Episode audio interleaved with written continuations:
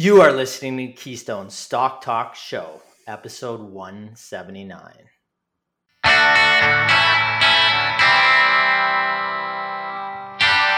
If this is your first time listening, then thanks for stopping by.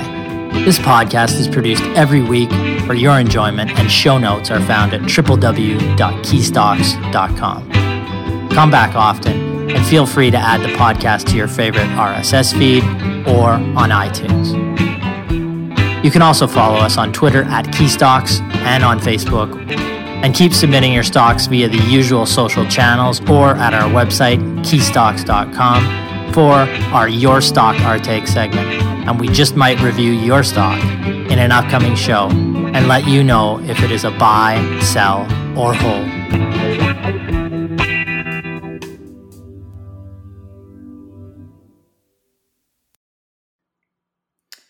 It's great to be back again this week. The bear ripped into the market again last week, and we touch on a number of hot button topics this week, including the US Federal Reserve moving rates higher once again, Canadian inflation numbers, an update on SPAC performance year to date. Hint, it is not good. Uh, the pound falling to all time lows next to the dollar, and what appears to be billions of capital sitting on the sidelines. In our Your Stock Our Take segment, Aaron answers a question on Adobe Inc., symbol ADBE on the NASDAQ, the well known provider of content creation, document management, and digital marketing and advertising software and services to creative professionals and marketers across the globe. Brennan answers a qu- client question comparing two U.S. healthcare related stocks, United Healthcare or United Health Group Inc., symbol UNH on the New York Stock Exchange, and CVS Health Corp, symbol CVS on the New York Stock Exchange as well. In our Stars and Dogs segment, Brett takes a look at Star, Canadian manufacturer and distributor of high quality packaging materials and related packaging machines. That would be Winpak, symbol WPK on the TSX. A team we actually interviewed this past week, and Nautilus Inc., the pandemic star, which turned dog, seeing its share price plummet over 90% from its highs. Finally, if we have time, I will complete Howard Marks's thoughts on the folly of macro forecasts this week. I'd like to welcome my co-host Aaron and the Killer Bees, Brennan and Brett. How are you guys doing? Salutations, gentlemen. Good, good. It's good quite week. a show. It's quite a lineup. That's a lot of a lot of crap to get to. We better we better start hitting it, right? Maybe some of it'll stick if we throw it hard enough at the wall. What do you think? We'll see. I think so. We'll see. Well, the Fed, the Fed hiked rates again last week. Uh, to no one's surprise here, midweek, the U.S. Federal Reserve raised the benchmark interest rate by another three quarters uh, percentage points and indicated it will keep uh, hiking rates well above the current level. The central bank has been looking to bring down inflation, which is running near its highest level since early the early 1980s. Uh, Fed officials signaled the intention of continuing to hike until the Fed funds level hits a terminal rate or endpoint of 4.6% in 2023. That implied a quarter point raise, implies a quarter point rate raise next year, but no decreases at this point. They remained uh, very vigilant on the inflation front. Um, you guys have any comments there? I know I, I actually watched a video and some comments from uh, Wharton professor Jeremy Siegel, who had some harsh criticisms of the Fed. Any comments here, and I'll get into what he said in a second. Yeah, sure, I yeah, I'd be, I'd be interested to hear what he said. It's uh, okay. Well, he, go, he was ahead, he was yeah he was basically Brennan. Do you got something? You got no. I was just going to say I think you should get into it. I think yeah, no, I just just get into it. I think that it's an interesting right. uh, discussion. Yeah, I mean, he talked about the accused the Fed, the rate setters, of making one of the biggest policy mistakes in its 110 year history. Um, Jeremy Siegel, he's a Wharton professor, University of Pennsylvania, comments on CNBC uh, quite frequently. I'll quote him directly here. He said, "I think we're giving Powell too much praise. The last two years are one of the biggest policy mistakes in the 110 year history of the Fed." By staying so easy when everything was booming. Um, now, he said he argued that the Fed made a massive policy mistake essentially last year by not moving to tighten monetary policy before inflation got out of hand. And he mocked the Fed and Powell for insisting inflation would quickly fade on its own.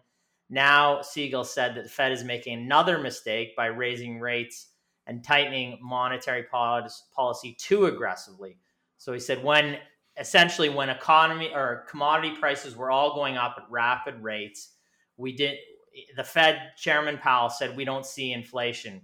We see no need to raise rates in 2022. Now all those very same commodities and asset prices are going down.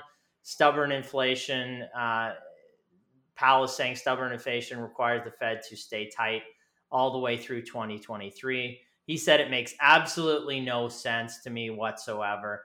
Um, he said, really, what is happening here is the central bank is making uh, working and middle class Americans pay what he expects will be through a punishing recession that is upcoming. So that's his argument. Uh, behind the curve, I mean, many people, I don't think it's a fresh argument saying the Fed was behind the curve in terms of uh, getting ahead of it, uh, it, raising rates when inflation was really you know rising. He, he's uh, saying now that that the Fed should raise rates, but just not as aggressively as they've been doing. So he's yeah, I think he thinks they should stop. like twenty five basis yeah. point increase. Yeah, he went on to talk about letting uh, falling commodity prices shoulder the inflation fighting burden. Really, crude oil prices have fallen sharply from their highs. They have. Um, you know, yeah. So all, all, of the the commodities now coming down should help fight inflation as well. Um, you know, the part of it is are, are the markets spooked because of you know the the aggressive rate hiking too that's bringing you know, these things down. So I mean, chicken and egg. I'm not I'm not really sure, but yeah, could this now bring on a bigger recession than we would have had, or a recession that we sorry, recession we would not have had because of the rate hikes? You know, and that's what's he's saying it's going to bring on a harsh recession because of those hikes and the aggressiveness of them. Yes, I mean, I I mean, I, I think that it's it's basically it's it's it's almost a foregone conclusion that we're going to go into a recession, and many think that we're we're already there. I, I I disagree really because in terms of the employment situation, it's still incredibly strong. So how can you say that we're in a recession? I'd be curious. Was he um, was he on record a year ago advocating for the Fed to start tightening then, or is he just kind of looking in retrospect? Yeah, I'd, I'd have to look back at a record. I'm just that, reading from an article. So you know, you, you want to be, you want to see someone's track record on something like yeah. that. Are we, are we, you know, using 2020 hindsight here? Are we, you know, are we using? I, I, I know that in the 80s, the last time we had extreme inflation here in in North America, one of the things that that the um central banks at that time were criticized for was not raising fast enough, um, or they would raise yeah. and then they would kind of wait and see what was happening because they didn't want to push the economy into recession. Whereas now, I think they're taking, you know, maybe you could argue that they're they're making a mistake. Maybe you can argue that they're they learn from that. I really have no idea what's going on in their heads. I'm not going to pretend to, but it seems like they're taking the opposite approach where they just want to go as aggressive as possible um, in order to create that you know economic shock. And then once they start to see the economy go into the recession you know rates start coming down maybe almost as quickly um, to an extent as as they went up. Yeah i mean it looks work? like i mean i mean who knows? Like the the ultimate the the, the ultimate where we're going is certainly recession. I mean you're looking at where rates are. I mean you just think of about consumer spending right? Like what is uh like like what do you have to pay on a on a line of credit right now, what do most people have to pay? I don't know, like six, seven, eight percent. I have no idea, but a lot more. You know, a good three, four percentage points more. Depends on who you are. They were, with that yeah, than they were. than they were. Um, than they were a year ago, right? So you just can't spend as much, right? Like your your mortgage, if it's renewing, is more expensive, or if you're on a variable, your credit card bill is more expensive. You know, any anything you purchase on debt is more expensive. So obviously, that's going to pull back the reins. Now, you know, it's uh, that the hope is that they get it right and they pinpoint it, but they, they almost never do, right? I mean, typically a recession uh, is caused by by tightening because the economy, Fed tightening or central bank tightening because the economy gets overheated, so they have to pull back the reins, and they want to pull back the reins only strong enough to basically slow the economy down and not bring it into a hard recession, but that's an incredibly difficult thing to do in yeah, terms I of mean, should they have been tightening a year ago? I mean, yeah, I think for sure. Right when they saw any sign of of inflation or, or strong inflation, rather than try and second guess it and say, you know, we don't think this is going to be persistent inflation. We think it's transitory. You're already at like record low rates. you should have been tightening back then at least to to to an extent. Um, yeah. But you know that's all retrospect now. So all that matters is what they do going forward. Did they know what they're doing? No, I don't think that they know what they're doing. I'm not sure anybody would know what they're doing. yeah. It's hard to be ahead position, of the curve. but I definitely no. And that, sorry, that's, Brennan. It's hard to be ahead of the curve. You know, like that's the thing. It is. You know? Yeah, it's uh and I mean, if and we'll get to the folly of macro predictions. They're making massive macro prediction uh, predictions with like millions of data points that they have to take into account to see which way the economy is going to go. And now they're trying to act on that. I mean, even though they're in p- possession of a ton of data, um, uh, will they make the exact correct decision? I mean, they didn't clearly at the start of this year. Will they now? They'll probably go too far. They probably will go too harsh, yeah. and it probably will. But I mean, I think I think that if we want to go digress, the failure of this entire period, the last ten plus years, on governments, policymakers, people in general, is not permitting any pain in the economy over mm-hmm. this period. Just compl- easing everything, uh, allowing it's four year election cycle. That's yeah. I mean, it's just no it's, it's, it's disgusting. that four years. Like yeah. we need to be the economy, individuals, the economy, businesses, individuals, government need to go through pain to learn. Okay, we know we cannot spend to excess, right? We cannot borrow as much as we borrow, and you know, there's a whole it's a, it's a whole generation that has not gone through anything close to austerity out of their po- politicians, out of the the Fed, to be honest, and it may it'll probably be worse this time because we didn't go through anything uh, that came close to uh, some pain in your in your in your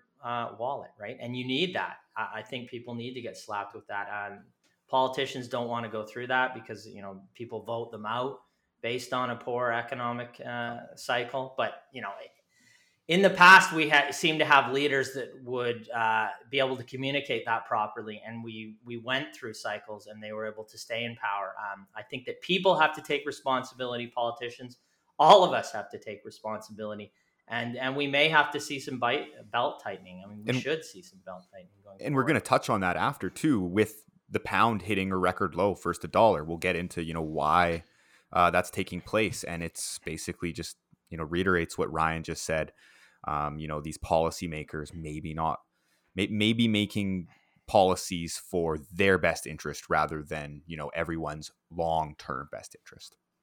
Yeah i think some of them believe they're well intended they won't want people to go through any pain but sometimes you have to mm-hmm. experience pain. Just like when you have a, a child like sometimes you want to guard them and protect them from everything out there but sometimes the best thing is they have to experience these things and they may be negative in the short term, but they learn from it. Um, and the economy as a whole, individuals haven't learned any pain for 10 plus years, really. Uh, and uh, I think, you know, it, it's, I know nobody wants to go through it, but it's probably beneficial for some people to go through that and learn we just cannot spend to excess. We, you know, when we're investing, we just cannot pay anything for any stock, even if we love it you know, it, all these things uh, may have to be learned in a more painful way. And, and you know, the, the market's down this year 20% for the first six months. That is the worst first half of the year in, in, in like 50 years. Like that is a harsh decline that we've experienced in the markets. Um, it could get worse before it gets better.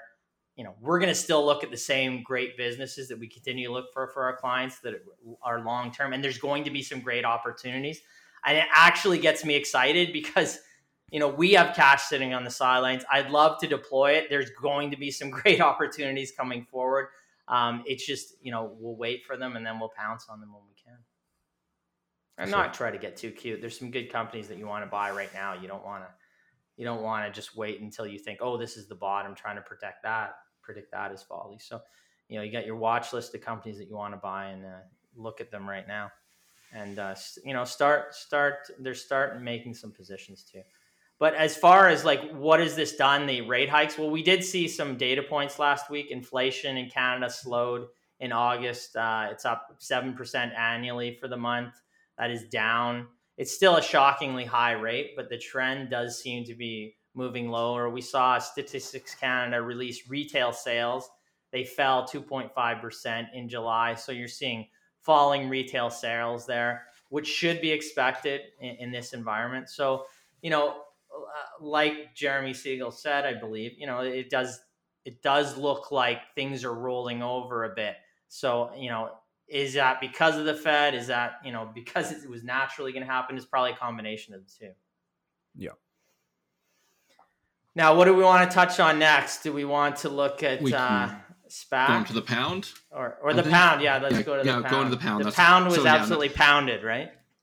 yeah, exactly. No, I, I can do a quick rundown. So Yeah. the pound and the euro have been kind of connected over the last year or so, which is it's not unexpected. The two currencies move in tandem quite closely. First off, they were being hit hard with the invasion of Ukraine. Commodity prices go up, which ties us back to inflation. The central banks kind of got scared a bit, to say the least, which we went over the last 15 minutes or so. And then most recently now, though, the pound has dr- dramatically fallen. It's like 10 cents on compared to the dollar overnight, pretty much, since the UK government implement, implemented their new budget plan of cutting taxes into high inflation. The market does not like this. so I, I know Brennan had some comments on this. Yeah, well, exactly. I mean, you it, really it doesn't need too much to be said. Where I just don't know if that's the right thing. There, you know, there's two things to do to combat inflation. It's either raise interest rates or you know reduce spending and uh, you know raise taxes essentially, um, slow down the economy a bit. I don't know if you know canceling a rise in corporate tax rate as well as reducing basic income tax uh, in the UK is the best thing to do. Well, the country is dealing with decade high inflation. Now, I believe that they actually indicated that, or they they came out and said that they are in a recession. That's what they said. So they want to stimulate growth right now. Um, I don't know. Like we were just talking about, sometimes it's good for for some pain. Um, you know, my mom was a helicopter parent.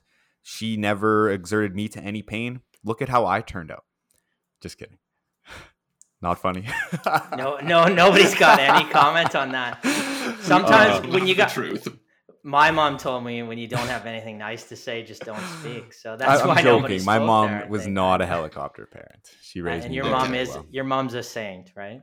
Colleen's What a is your mom gonna think when she sees this episode? When she listens to, we're the one thing saying she's She's amazing. not a and She started, let's be serious. She started ignoring Brennan years ago, so she's never going to see the It's episode. true. Yes. She won't pick can up the phone. he wants. She won't pick up. No, the phone. and and No. I just have to disagree. Cutting taxes is good at all times. So I, I, don't, I don't know. So what let me let me be clear here. about. Sorry, they're canceling a scheduled increase in corporate Correct. taxes. Correct. Okay, so they're not going to increase corporate Amen. tax, and they're going to cut.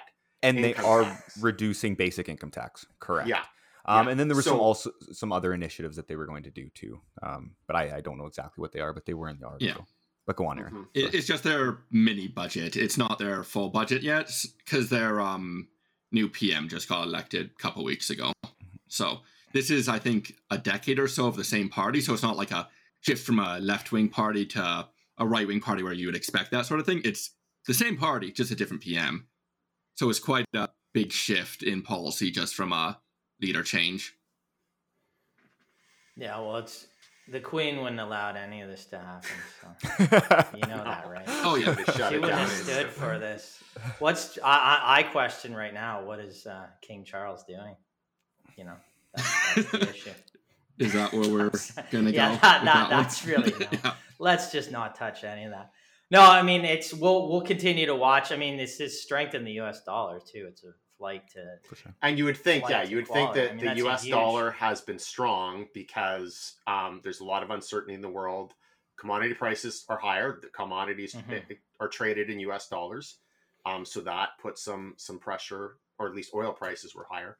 Um, but there's just general uncertainty in the economy uh, causes more people to want to own U.S. dollars as For opposed sure. to other currencies. Yeah. People Yeah. flock to And you have to think that I mean they've changed leaders in the UK now. You know, seems like half a dozen time times mm-hmm. over the last couple of years. So they're rivaling the, This is the leadership We- we could- turnover in the Canadian Conservative Party. It's I don't know. We were both just we were both just over in the UK, so maybe yeah. My my fault. my only I issue, blame my big you. issue is why didn't the Oh. pound? Why wasn't the pound at this level when I was? so, so that's why it's crashed, and you, Yeah. you two, you two are the cause. We well we basically. left. We were there and Mostly, yeah. left. Yeah. We stopped Oh, spending oh. there. Yeah, that's Okay. Yeah, Mister No sure. Taxes here bringing in all the big bucks. That's that's what's going on. Mm-hmm. It's but, so uh, not true. So do, do you want to get to the the SPAC king? I, you know the reason I'm so eager to get to this. One of my mm-hmm. predictions at the start of the year was uh, the SPAC market again. Uh, companies, I don't. It's not not really a sector, but a segment. Um, companies that raised money this route, the blank check route, um, I said would continue to be a poor area to be involved with. Um, there was an article I read. Down goes the SPAC king, um, and it's they. I think his name is Chamath Palihapith. I can't say. yeah, I don't want to. I'll, I'll put his face be, up in the name yeah, or something. You, Chamath yeah. is what I call him. Um, yeah. His name became synonymous uh, with. I'm laughing at myself, not his name. I just want to put that out there for sure, because um, I can't pronounce it. Uh, with special purpose acquisition SPACs or blank check companies, just as the momentum for high growth risk assets was hitting its stride, essentially. Now, unfortunately for him, what goes up often comes down. Uh, and uh, let's be honest, he made boatloads of money in this sector. So I think he, Chamath is, we shouldn't be shedding one tear for him. He's done incredibly well. But the SPAC King this week announced this past week that he shuttered two of his blank check firms, which raised over 1.1 billion from investors. So he cited valuations and volatility as the two biggest obstacles in closing deals. So I, I mean, to me, I, I mean, valuations have come down, so you know there could be, and it, it would still, I would still say in some segments of the tech they're still too high, but they couldn't close deals, so that money gets returned to the original investors. Just to track how SPACs, companies that have raised money in the U.S. via this route, have done uh, from their highs the DSPAC index, it tracks companies that successfully merged with a target. So went public via this route essentially. They, it is down, that index is down 82% from its 2021 peak. Uh, roughly a quarter of stocks are trading under $2. So, but there's over 550 still SPACs holding over 150 billion in cash that needs a home before their deadlines hit. You you raise money through a SPAC and then you have to do like it's in Canada. We to, we call them qualifying transactions. It's basically you have to uh, take that cash and invest it in a business before a deadline hits. Now that money's just sitting there, so there may be more of these uh, of this cash returned, and it plays into another topic that we're talking about. I think Brad had an article about a ton of cash sitting on the sidelines. Well, there's a ton of cash sitting in these SPACs, no places to go. I mean, to me, and you can get into the article, Brett, uh, in a sec, but it does seem to suggest there may be, as prices come down, maybe end of year or into next year, some M and A activity in the market. You would think that would pick up. Prices come lower, cash sitting there in some investment vehicles that need to um, buy assets, buy businesses, and also just investors holding cash right now. So there could be some acquisitions or M and A activity could pick up it would certainly be a better time for M&A. On, honestly, we honest we see more M&A activity at the peak in a cycle, which is just, you know, is bass backwards, right? Like you should not be making more acquisitions at the peak of a cycle. You should be making those and it actually gets sometimes gets quieter. Maybe this time there'll be some money sitting on the sidelines, but it tends to be harder for people, and I don't know if it's a human condition to pull the trigger when things are lower or going down, but it is the right decision in the long term. It's also just from the the perspective of the acquiring company. You typically mm-hmm. do acquisitions when capital is available and when capital is cheaper, right? And that's when the when the market is hot, when we're around the market top, when things are most expensive. Yeah. So it's um, I mean, it's a bit of a, it's, it's somewhat ironic that you know the time that the acquirers are in the best position to make acquisitions is often the time that the um, acquisition quality based on price is yeah. is the lowest as well. But I mean, it's kind of crazy, and I think you'd agree, Ryan, that we're talking about SPACs even as like a sector or a theme, um, because it's really not. It's just a structure of a business. It's just a way to take a company um, public, you know, in a more simplified form than than your your standard IPO, right? So ultimately, you know, you could have companies that are in technology, in in you know agriculture, in all sorts of different industries, and really you need to just evaluate it based on you know what market the company's operating and what type of a business it is. The fact that yeah. it's a SPAC, I mean, yeah, it got people got excited because you know there's a period of time. Well, they market, saw headlines. Everything was going up. Yeah. Yeah, they, exactly. saw headlines, saw headlines. I made this much. This SPAC jumped this much right when it IPO'd.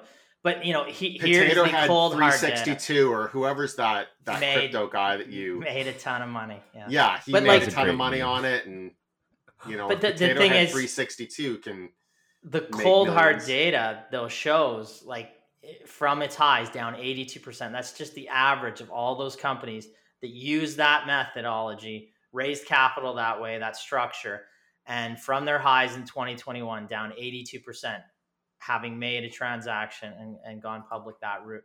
Uh, just, just shocking destruction of capital for people who were, um, you know, investing right when those companies went public.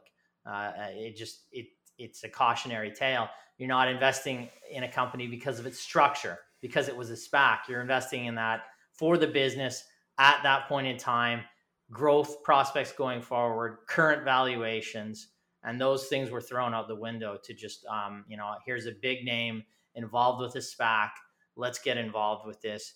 A ton of euphoria, and it just ends up being a recipe for disaster. Now, what may happen here, I think, because we we interviewed one of these firms uh, in, in uh, LA just uh, in the in the spring, and you know, there's a, they have a ton of cash. They've kind of been painted with the same brush as the entire segment, but they are growing now. There's a ton of cash in the bank. The share price has been beaten down, and uh, you know, there may be a few these babies in that sector that were good businesses that were acquired that now get beaten down and you may be able to look at them at low prices. That is when we will look at a company uh, uh, more closely. And there's, you know, a couple that we're monitoring right now that look to have good businesses that they bought and they happen to raise quite a bit of money. So they have net cash positions, but the market has been beating the hell out of them because, you know, people bought it inflated prices and, and, and also just being now being associated with a SPAC is bad.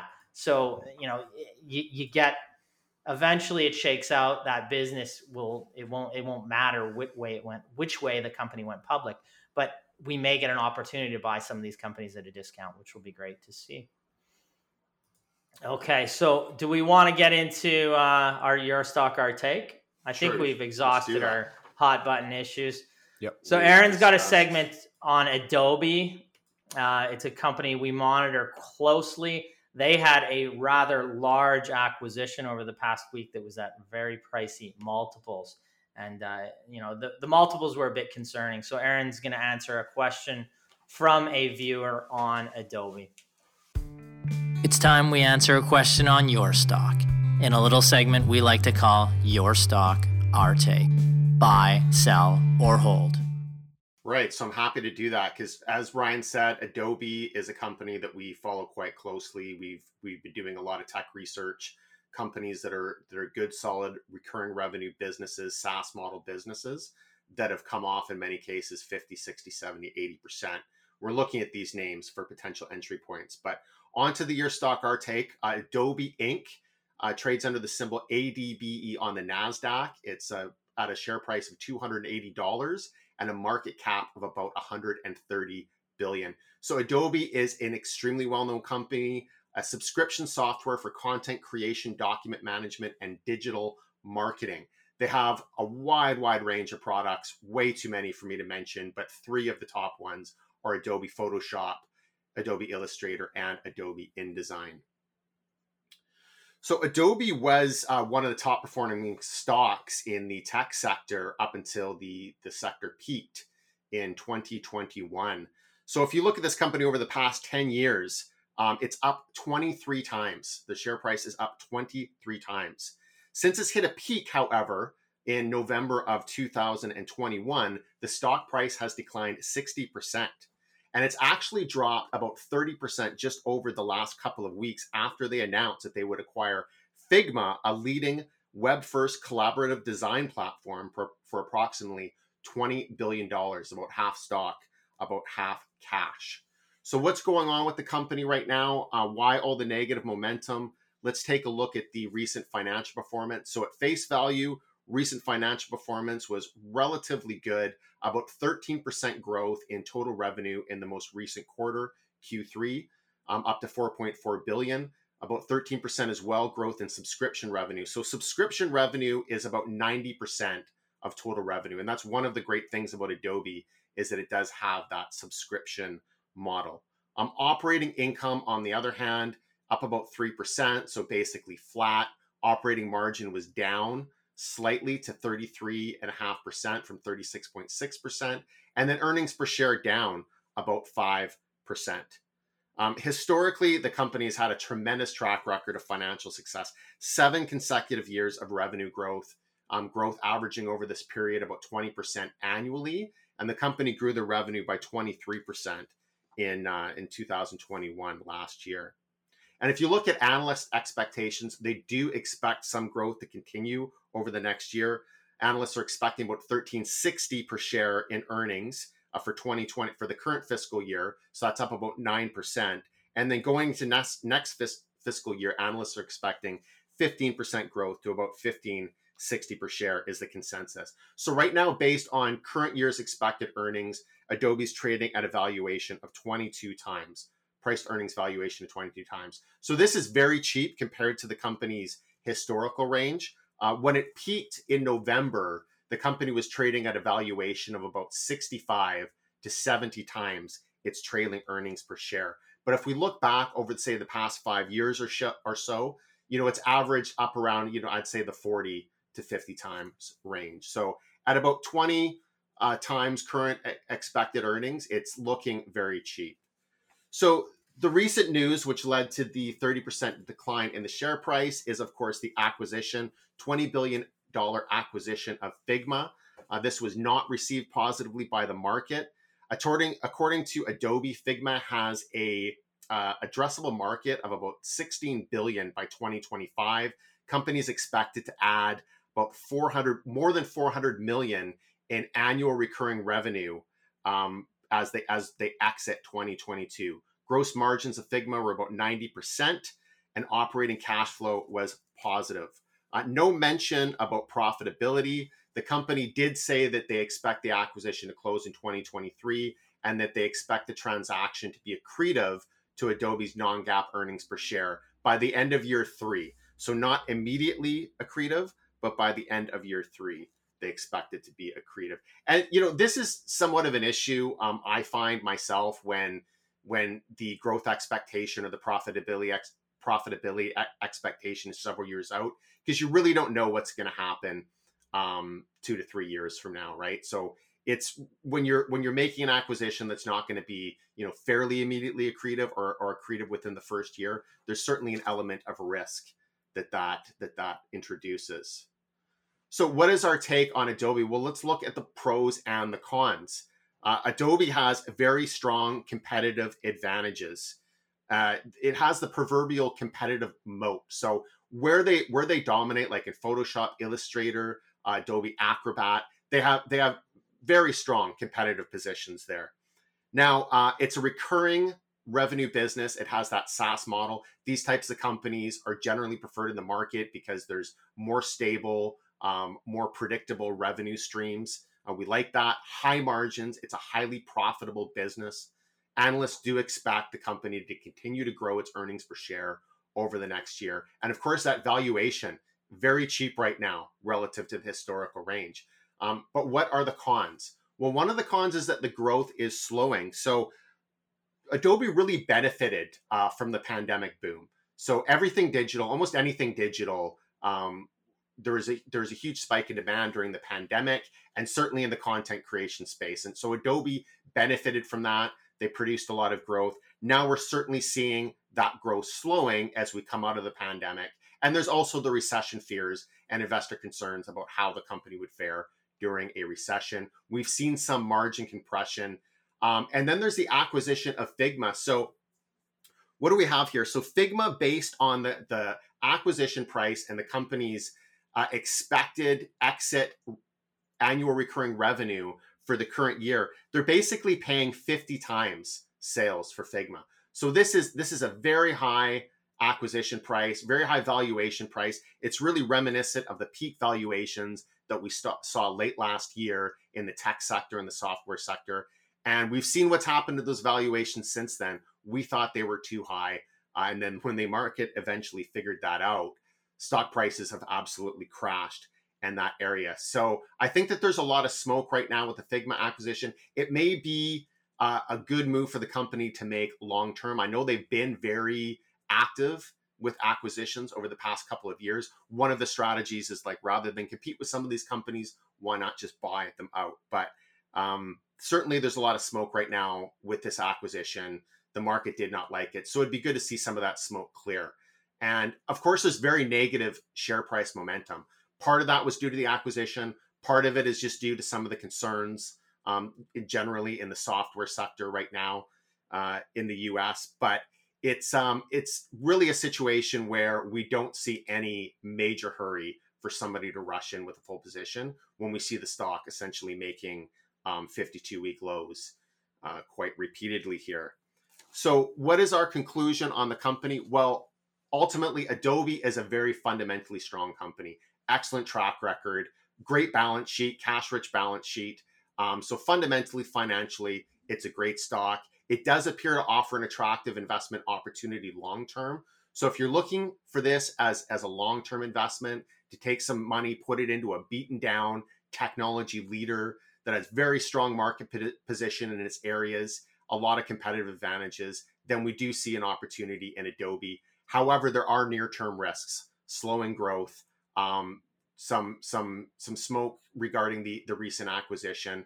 Uh, there's that negative share price momentum. So there there are some near-term risks that could further impact the company in the near term, and investors have to be prepared for that. For anybody who wants to build a position in Adobe, I do think that it's a great stock long term. But what we would say is you don't necessarily have to rush in with a full position.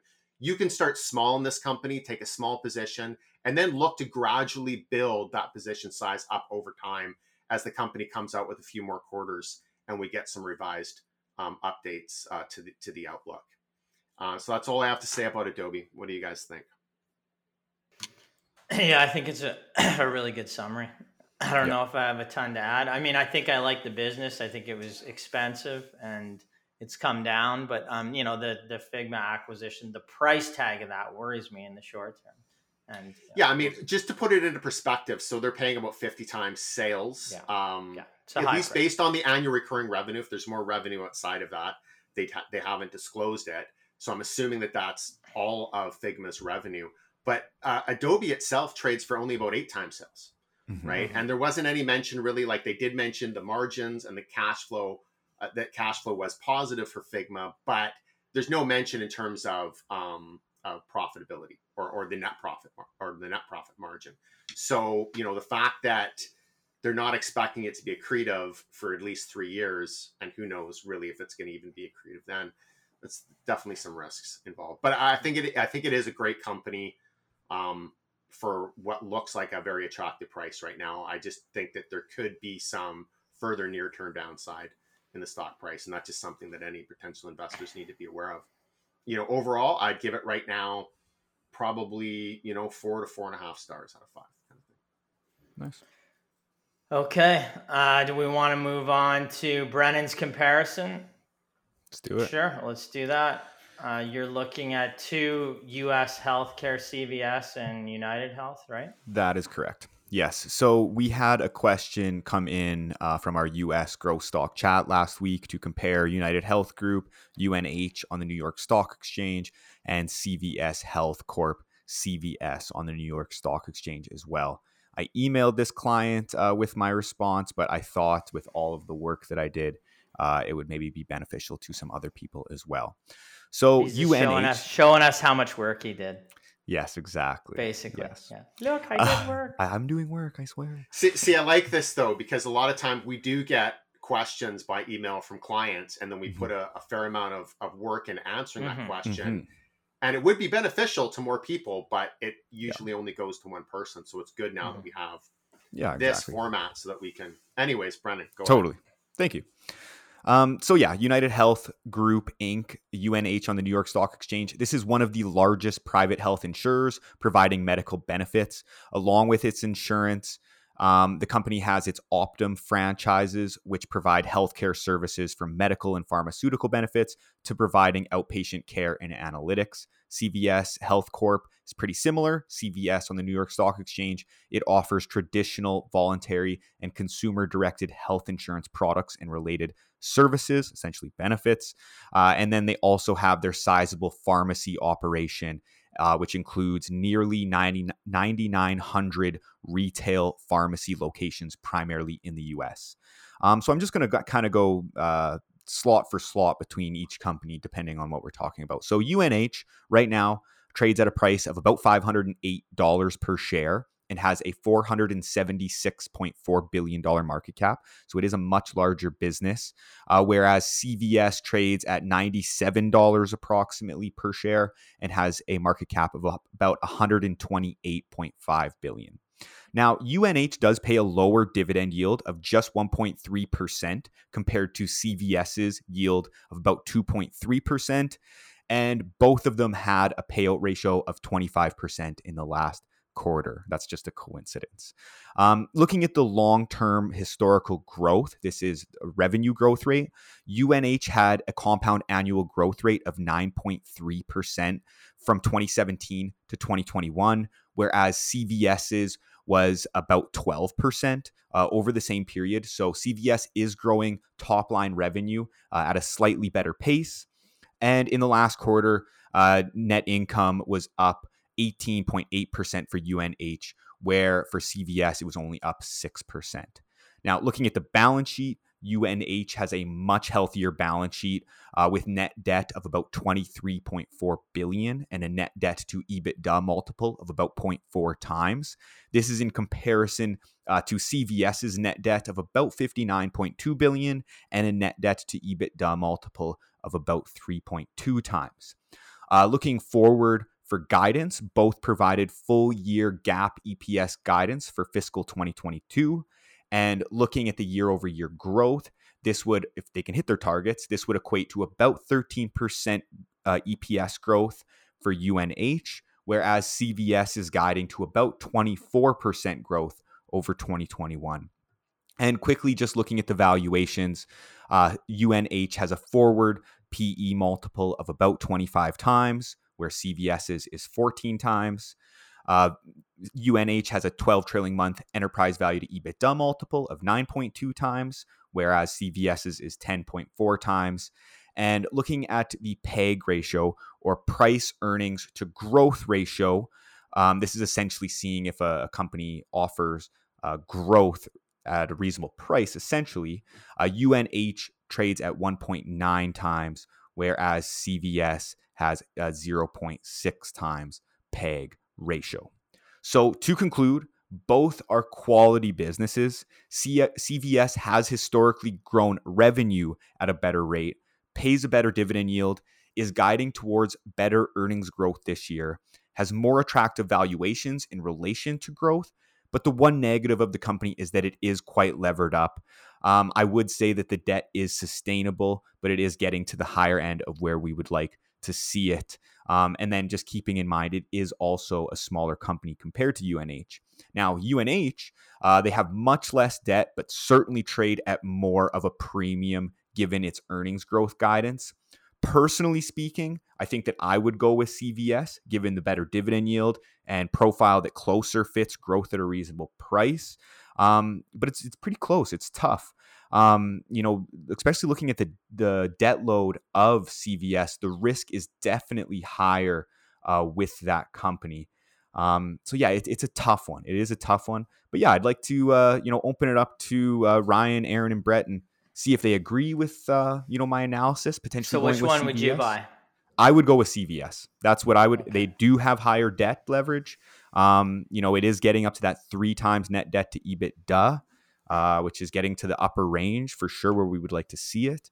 Um, but yeah, I think that it closer fits. You have net debt to EBITDA of 3.2 times. Or sorry, 3.2 times. Is that what I said? Mm-hmm. Around three times? Mm-hmm. Is that what I said? Yeah, 3.2 yeah, times. Um, so it is I, I getting mean, to the I, end. I don't think that's too bad. I mean, you know, given they also have a retail element to their business as Mhm. well, it's it's Yeah. it's pretty capital intensive, so we'd expect some debt. I don't think that that's too bad. I mean, you're you're right, 100. percent The bit the balance sheet on you UNH is is much better. Yeah. Um, in terms of just lower debt leverage, but I mean, I wouldn't say that C, CVS is is out of line or or speculative. Certainly, I wouldn't want to see the leverage go much more. I'd probably say you know Mhm. around three times. So maybe they're just would be more ideal. So you know maybe they're just above that. But you know, as one of the things about UNH is is um, I remember looking at them. They have a, a technology services element to their business as well. Do they not? Um, I'm not sure. Yeah, that is that would Yeah, be that'd news to me. something. Yeah. Yeah. need to need to refresh myself Further dig. on that. Yeah. but I, I I don't know how significant it is in terms of contributing to the bottom line. So Mhm. you know, I think just based off of the numbers, you know, to really actually determine what company you would buy, we need to go f- much further in depth. But I think just based off of the numbers that you provided, the historical numbers, the valuation, I'd probably have to agree with you. Mhm. Um, Well, thank you. well, I want to, I want to. I want to review the uh, the technology segment of UNH as well because I remember thinking that that was. Yep. No, that's a good. Something It's a good note future. for sure. Did you kind of faintly say that you agree with Brennan there? I I, heard. I did not say First that. Time would for never say that. no, no. First time for everything, so that would be Of course, yes. Um, sometimes, hey, sometimes I do agree with Brennan, right? Like I have a broken watch on my desk, and two times a Mhm. day it is correct. So Mhm. you know, two times Uh, a day I agree with that Mhm. watch on the time. yeah. So is he the broken one, or are you the broken one? What? what, what who's who here? Brennan's the broken. Oh, okay, just making No, sure. Brent- Brett, now, now we're just now we're just harping on Brennan. Oh, which, Yeah. you know is our favorite pastime here on Keystone It's love, Stock it's Talk love. podcast. yeah. But uh, on Uh, CVS, um, do you know if they're floating rate debt or are they? Uh, that would be another out. good thing to look Yeah. into, of course, especially with rising rates. You know, mhm. um, that'd be a Yeah. great thing to look Most into most well. companies most companies have a fairly small like a smaller proportion of their debt uh, variable Mhm. relative to fixed. But yeah, that definitely be something to to Yep. know. And as well is like what like when is it maturing, right? So if you have a, a, a if you have some debt on your balance sheet that's fixed and it's maturing, you know, in five years, well, it probably doesn't really matter what the but if it's five rate is. days, if it's five days or if it's a year, you know, you got a Mhm. chunk of debt and you're going to have to renew it at a higher rate, and that can make a big difference for sure. yeah, for sure. All right, let's go to our stars and dogs segment. Uh, our star this week is Winpak, a company we actually interviewed the management team last week. So we'll have some insights based on that. And uh, our dog is a company called Nautilus Inc., the uh, uh, well known provider, manufacturer of uh, exercise equipment. Uh, Bowflex is a name that they own as well. Yeah, so I will. Brett's- go right Brett's gonna handle Yeah, that. Yeah, yeah, I was waiting for that. There we are. he, he forgot my name Uh, already. That's true. No, no, I was just staring into space. Uh, Mhm. and- All right. Brett, well, Brennan put me to sleep. Let's be honest. So Oh yeah, the yeah, usual. that's true. oh, anyways. From our Stars and Dogs segment, it's time for this week's star. Star. Star. All right, so Winpak, our star of the week. While the TSX Composite Index has fallen 13% year to date, our star of the week, Winpak, symbol WPK on the TSX, has surged 23% to $45.66. The company manufactures and distributes high quality packaging materials and related packaging machines. The company owns 12 production facilities located in Canada, the US, and Mexico. Its products include the packaging for perishable foods, beverages, and healthcare applications. The company is the opposite of the core losing stocks this year. It is the low risk, consistent stock with a large cash position, unlike those SPACs we were talking about earlier, allowing it to avoid and perhaps benefit from the risk off attitude of the market we've seen this year. We interviewed some of the manage- management last week, and I can say that the mentality of consistent and cautious growth is built into the company. An example of them being cautious is the increasing of inventory levels to $260.3 million to minimize the impact of the ongoing global supply chain issues. Them being cautious does not mean they are not growing, though. Winpak grew its revenues by 27.2% year over year to 310.3 million for Q2 2022. The uh, adjusted EBITDA grew 17.8% to 58.7 million, and net income grew 18.1% to 33.7 million or 52 cents per share. This was on the back of an improved gross profits as well as selling prices exceeding the impact of the rising costs. For further details, we will be releasing our Canadian opportunities report sometime in October, where in Winpak will have an in-depth report. But until then, Winpak is our star of the week. Yep. Uh, you want to go to our dog, then we'll comment on yeah, it fully. Yeah, yeah, we, yeah, yeah we'll, we can we'll, do that. We'll do a full yeah. loop. Yeah, that works. All Perfect. Right. From our Stars and Dogs segment, it's time for this week's Dog.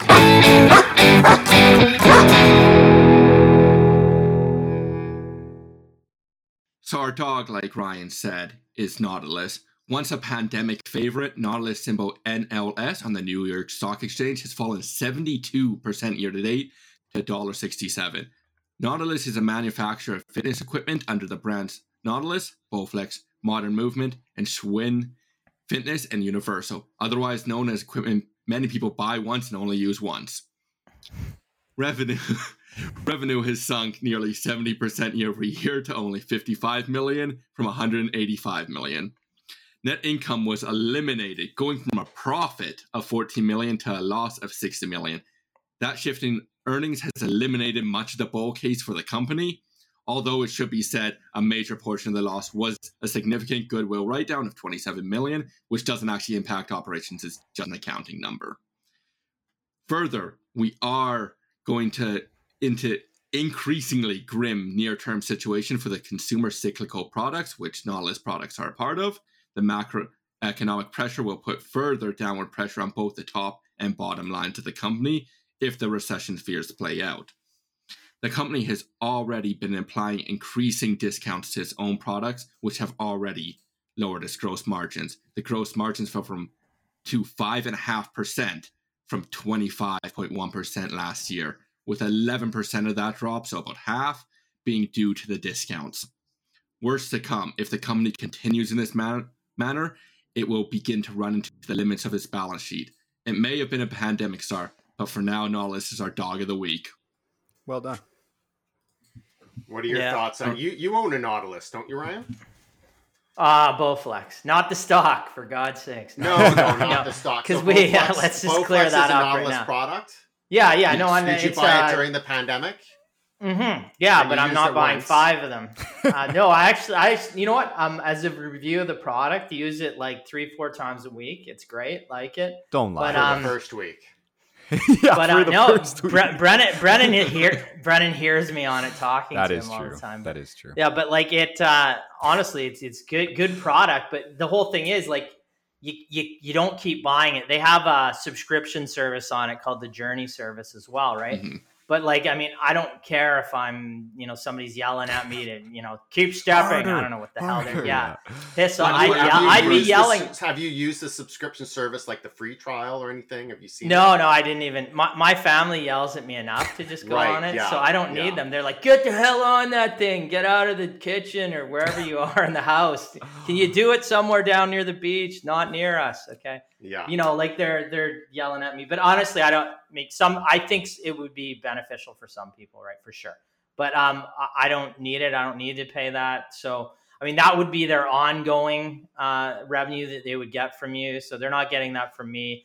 They're certainly not like I don't need three of those in the house. I need one, right? And uh, you know, even if we got another Bowflex or another Nautilus machine, it's a one-time purchase, and then you know, I, you know, I, I the product you better last, going to last for like at least ten years, ten years or something. In like your that. case, thirty just, due to you know not being used for non-use, right? It's because you know my cat got on it once. That's what happened, and that was about it, right? Yeah, no, but yeah, that's the thing. And we looked at this company uh, in the middle of the pandemic, and uh, you know the the revenue numbers look great, the cash flow looked great at that time, the balance sheet looked great, uh, but you know you, you look at a business like that, you have to actually, you know, forecast going forward what is going on here. And, you know, there was everybody was locked up at home. Nobody could actually go to the gym for periods of time. So people bought those devices in home. And it, you just it's not a recurring purchase unless you can get everybody into that, you know, the Peloton type system. But you know, Peloton, you know, got to massive valuations has come down. Like you guys have a bike, don't you? Aaron? Well, yes, my wife. Yeah. My wife has a Peloton. Yes. And you, you you think it's in the house. There's a rumor of it. I, You never I use it, somewhere. I have no right? idea where it is. Yeah. Yeah, I, that's true. Oh, Once again, I know the subscription service on Peloton. It it offers Yeah. a lot, but that alone is not going to be um, No, enough No. to to maintain the revenue growth that they generated during the during the pandemic, right? So like there Yeah. was this idea that you know the pandemic is going to change behavior. People were working out in the gym, then they had to work out at home, so they bought home equipment. And then, you know, they're not going to want to go back to the gym because now they like Yeah. working at home. And I think that's true to an extent. But I think that like now that things have opened up, people want to kind of go back and do those things that they used to, like go to the gym, Yeah. go to like live events. Oh yeah, I, um, and I think that I think there's a motivation going to the gym too, right? And and if they have a trainer that says you got to come in, I mean, people. I, I mean, part of it is just getting there, right? And uh, like, and if, Well, that's what I do. I, you know, I put on my workout gear, I go to the gym, and then I can say I went to the gym. I, Mhm, didn't don't actually do anything do anything at the gym. I go to the gym five times a week. you go in the spa room, you go in the Ah, sauna, well, you lay there. No, you just leave, right? I don't want to see people. Well, Aaron, you'd think Aaron would be one that maybe would just have a gym set up in the house, but the problem is he doesn't want to use that in the house either. So I think, yeah. Well, my wife has figured that out. She knows that you know I, I'll put all, all the energy into building the awesome home gym, and then it will And sit then there. look at and, it. Uh, yeah, that wonderful. looks really cool. We should get It get looks like it's brand it. new, untouched. 10, 15 It's years part of the home actually. now. Yeah, Yeah. exactly. It's just a, a re- no, for we did the resale. Peloton, and you know, I think uh, once again, from a product review perspective, I think it's great. But um, so I've heard from my wife.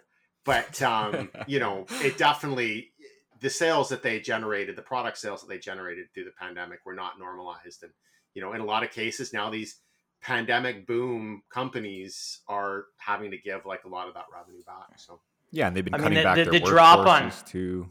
Yeah, yeah, yeah. The drop on Nautilus has been. I mean, Mhm. it's just absolutely shocking. I mean, it's ninety percent from its its peak levels. Like it, and and like the guidance is not very solid going forward. I mean, and the like, you know, and you're they're like Brett said, the balance sheet is starting to come into question now, right? With Mhm. the the losses they're booking. So, you know, it, you know, maybe it, it has been a turnaround story in the past, but was that turnaround driven by the pandemic? And, you know, is there, you know, there may be some decent equipment there, but, uh, you know, the, the share price is just absolutely cratered. And it was one of those things that you had to, as an analyst, watch during the pandemic. Is this company getting some kind of, you know, pandemic boost that is not sustainable? There's some companies that got a boost that was a little more sustainable.